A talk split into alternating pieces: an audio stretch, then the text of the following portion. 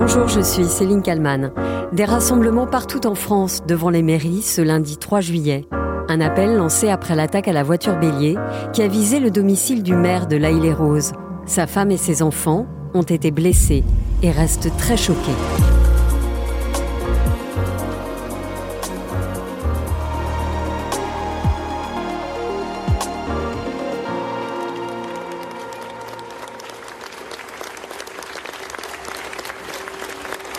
Des citoyens devant les mairies de France qui applaudissent leurs élus. Un appel initié par David Lisnard, maire de Cannes et président de l'Association des maires de France. Un appel pour, dit-il, réclamer la paix civile.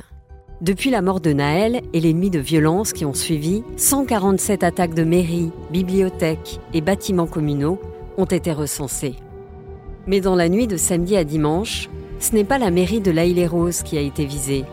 Non, cette nuit-là, c'est la maison du maire de la ville qui a été attaquée à la voiture bélier. Vincent Jeanbrun a raconté cette nuit de terreur au micro d'Apolline de Malherbe sur RMC et BFM TV. Bonjour Vincent Jeanbrun. Bonjour. Merci de prendre le temps de venir ce matin dans ce contexte si particulier, venir raconter ce qui s'est passé dans votre ville, donner aussi votre regard. Dans la nuit du 1er au 2 juillet, Vincent Jeanbrun dort dans sa mairie. C'est le cas depuis plusieurs nuits, en raison des violences qui se sont déclenchées un peu partout en France après la mort de Naël, tué par un policier. Vincent Jeanbrun est maire de cette ville depuis presque dix ans. Ville qu'il connaît très bien puisqu'il y a passé toute son enfance. Pour la petite anecdote, il a été à 29 ans le plus jeune maire d'une ville de plus de 30 000 habitants. Le 30 juin, donc, il fait le tour des médias. Pourquoi? Parce qu'il a décidé d'entourer sa mairie de barrières et de fils barbelés. Une mesure, selon lui, indispensable. Nous avons été euh, laissés euh, seuls hier et euh, seuls les policiers municipaux ont pu protéger l'hôtel de ville qui a été attaqué, saccagé euh, mais heureusement, les émeutiers n'ont pas réussi à rentrer dedans et euh, n'y ont pas mis le feu grâce à la police municipale. Donc en l'occurrence, euh, il était urgent de, pouvoir protéger le, le site, la mairie. La mairie est protégée, mais il n'y a aucune mesure particulière de sécurité devant le domicile du maire, où se trouve cette nuit-là sa femme et ses deux enfants des criminels, parce qu'il n'y a pas d'autre mot, euh, ont, attaqué euh, ma maison avec une voiture bélier, une voiture qu'ils ont euh, visiblement volée. donc ça montre une vraie préméditation. Cette voiture a, a défoncé le portail de la maison, ce qui d'ailleurs va, provoquer un bruit qui réveillera ma femme et mes enfants. le véhicule est fort heureusement arrêté par une grande descente d'escalier en pierre qui est juste devant la maison. Les assaillants sortent alors du véhicule et y mettent le feu avec un accélérant.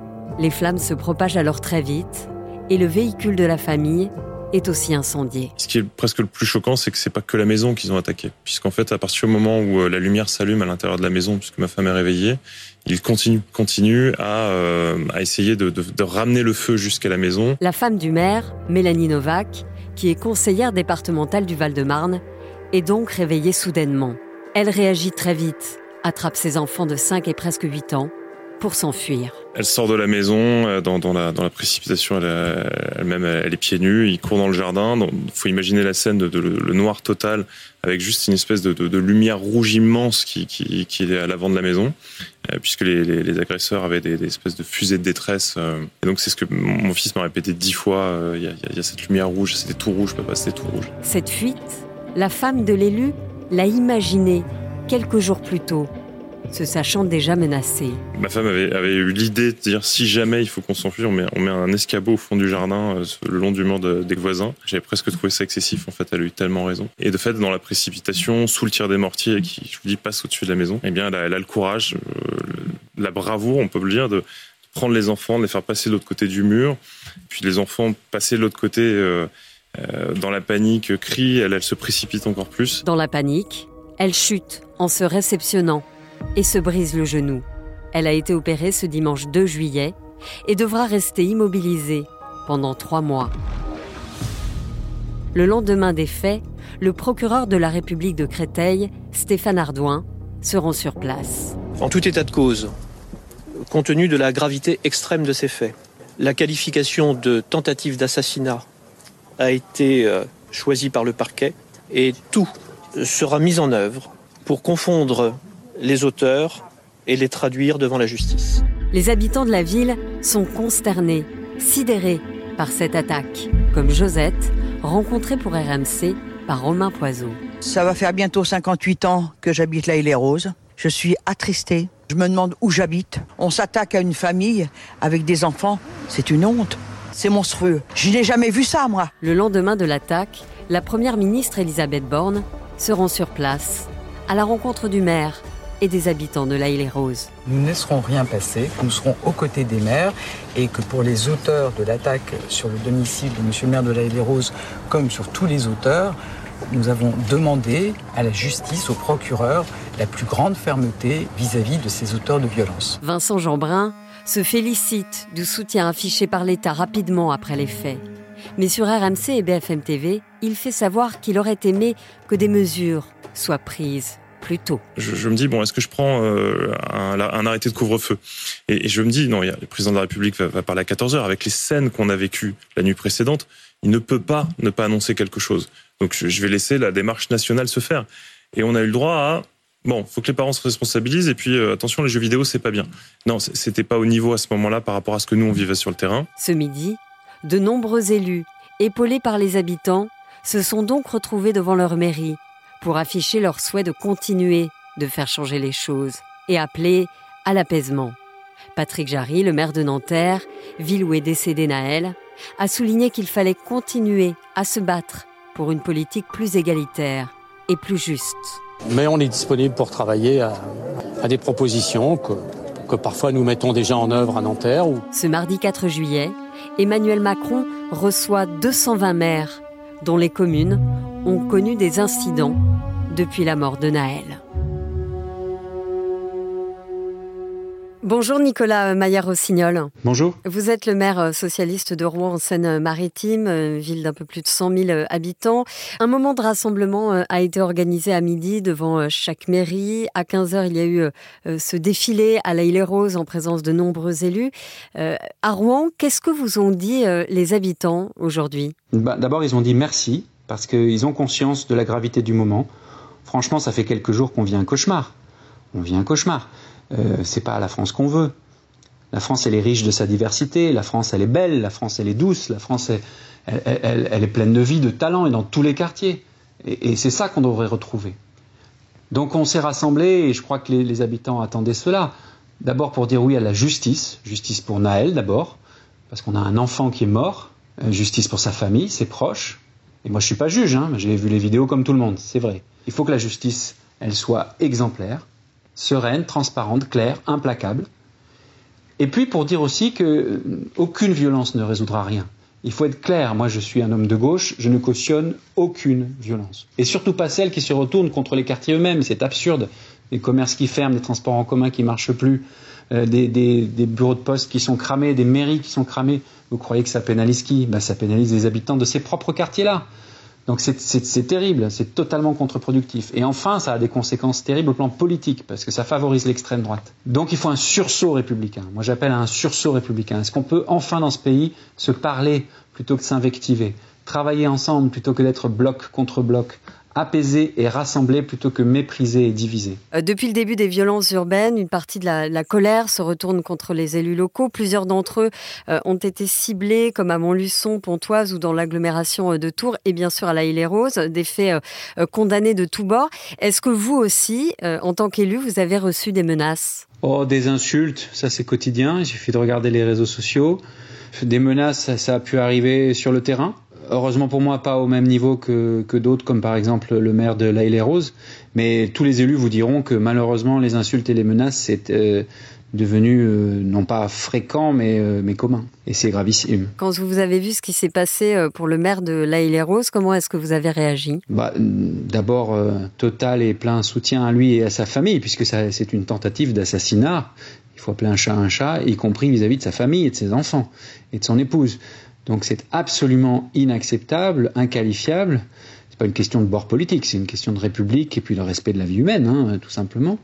Une, fois qu'on a dit ça, ben, il faut faire le constat et, dire haut et fort qu'on a de la chance en réalité d'être en, démocratie avec des gens, des femmes et des hommes, quelles que soient leurs convictions, qui en étant élu, s'engage pour les autres. C'est ça la vérité. La vérité, c'est que quand vous êtes élu, vous faites engueuler, vous faites insulter, vous faites menacer, alors que vous vous engagez pour les autres, au service des autres, pour le bien commun et pour essayer d'améliorer le, quotidien de nos concitoyens.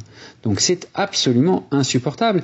Et peut-être qu'en France, on avait tendance à considérer que les élus c'était euh, tous pourris, euh, qu'on se demandait bien à quoi ils servent, qu'ils euh, ne cherchent que leur intérêt personnel, alors que pour l'immense majorité d'entre eux, c'est exactement le contraire. Et encore une fois, ce n'est pas une question de bord politique.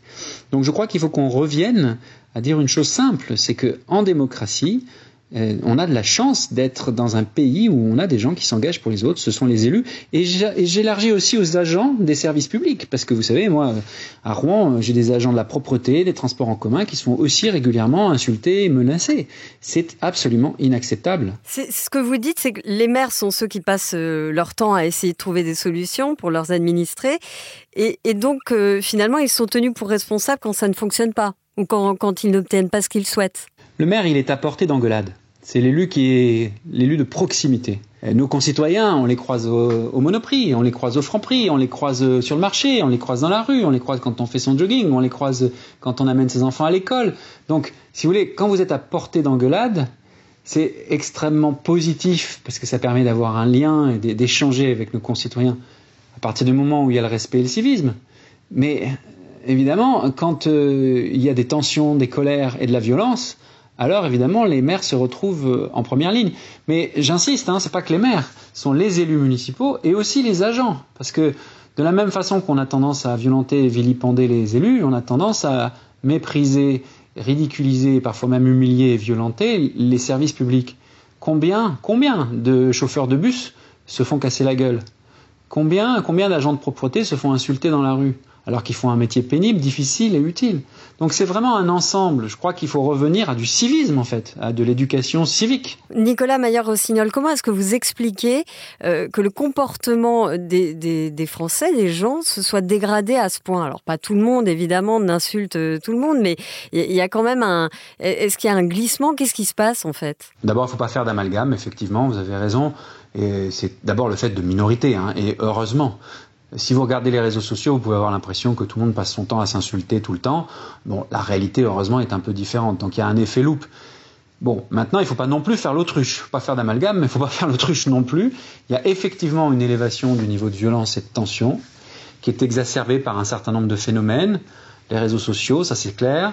Euh, la pandémie n'a pas aidé non plus. Euh, la tension sociale aussi. Hein. Et puis ce sentiment qu'il n'y euh, a pas d'autre façon d'être entendu. Vous voyez par exemple les, jeunes, parce que ce sont des jeunes, 14-15 ans là qu'on retrouve euh, dans les pillages, dans les, dégradations. Moi j'en connais beaucoup, puisqu'on se connaît évidemment au quotidien dans la ville. Quand on discute dans la journée, et ils répondent en général très poliment d'ailleurs. Ils disent, mais monsieur, euh, c'est pas contre vous, mais, euh, quand on parle, on ne nous écoute pas. Il n'y a que quand on brûle qu'on s'intéresse à nous. Donc en fait, là, il y, a une, vraie question. C'est quel pays on veut? Est-ce qu'au plus haut sommet de, de, notre pays, au plus haut sommet de l'État, on envoie le, signal qu'on veut apaiser, rassembler et pas exclure, diviser, mépriser? Ça, c'est très important. Quand vous dites faut pas faire l'autruche, est-ce que selon vous, l'État n'a pas réagi assez vite? Bah, C'est clair que là, maintenant, c'est tard, pour pas dire trop tard, parce qu'il y a un certain nombre de, de, causes en matière de mixité sociale, en matière d'éducation, en matière de, de, lien avec la police, qui étaient présentes. Les maires alertent depuis longtemps, et, voilà. Et donc une fois que la mèche est allumée, c'est beaucoup beaucoup plus difficile de revenir en arrière, c'est sûr. Maintenant, euh, moi j'essaie de regarder le futur. On a besoin d'une vision politique et d'une parole politique au plus haut sommet de l'État qui apaise, qui rassemble, qui valorise, qui inclut, et pas qui divise, qui méprise, qui humilie. On a besoin d'une action beaucoup plus ferme pour la sécurité et l'égalité, c'est-à-dire la mixité sociale, le logement, l'éducation, la culture, le sport, les associations, et enfin, il y a aussi un sujet dans le rapport avec la police. Parce qu'il ne faut pas faire d'amalgame dans les quartiers, il ne faut pas non plus faire d'amalgame dans la police. Il y a des policiers parfaitement professionnels, parfaitement sérieux, parfaitement euh, honnêtes, exemplaires, euh, fidèles à, l'idée qu'on se fait de, notre République et du service public. Mais on a aussi, on a aussi des difficultés. On a aussi euh, une forme d'extrême droitisation d'une partie, je dis bien d'une partie, de la police. Et il ne faut pas faire l'autruche non plus là-dessus. Vous êtes face à Emmanuel Macron. Euh, qu'est-ce que vous lui demandez au chef de l'État? Moi, je veux lui demander trois choses. Un, on a besoin de la parole du chef de l'État qui apaise, qui rassemble. Trop souvent, les gilets jaunes, les retraites, et, encore aujourd'hui, notre pays a, pu donner le sentiment qu'il y avait une parole qui divisait, qui excluait, voire qui méprisait. Si la violence est perçue comme étant plus entendue que la parole, alors c'est dangereux pour la République. Je ne dis pas que Monsieur le Président le souhaite, je dis qu'on est dans cette situation et que peut-être que le Président de la République devrait faire un petit peu plus attention à rassembler, à apaiser, à écouter tout le monde et à valoriser tout le monde. C'est son rôle comme chef de l'État. Ensuite, on a besoin de politiques publiques qui soient beaucoup plus fortes en matière d'égalité. La mixité, le logement, le peuplement, la culture, l'éducation. Comment se fait-il qu'il y ait encore des communes qui ne soient pas conformes à la loi SRU, c'est-à-dire la loi sur le logement social, c'est-à-dire qu'elles ne soient pas en conformité avec les objectifs de logement social? Comment se fait-il que ce soit toujours dans les mêmes quartiers que l'on concentre un certain nombre de difficultés sociales? Ça, c'est pas normal. Donc on a besoin de politiques beaucoup plus fortes là-dessus. Et enfin, je lui demanderai une troisième chose, il faut une réforme de la police en termes d'éducation, de formation continue, initiale, en termes d'intégration dans les quartiers, alors qu'aujourd'hui, malheureusement, les policiers sont vus comme des intrus quand ils euh, se déplacent dans un certain nombre de quartiers. Voilà, il faut remettre de la République, il faut remettre du civisme. On a besoin de ces trois éléments. La parole politique, première chose, les politiques d'égalité, deuxième chose, et enfin, une vraie réforme de la police. Bah, je vous remercie beaucoup, Nicolas Maillard-Rossignol. Merci à vous. Merci d'avoir répondu à mes questions.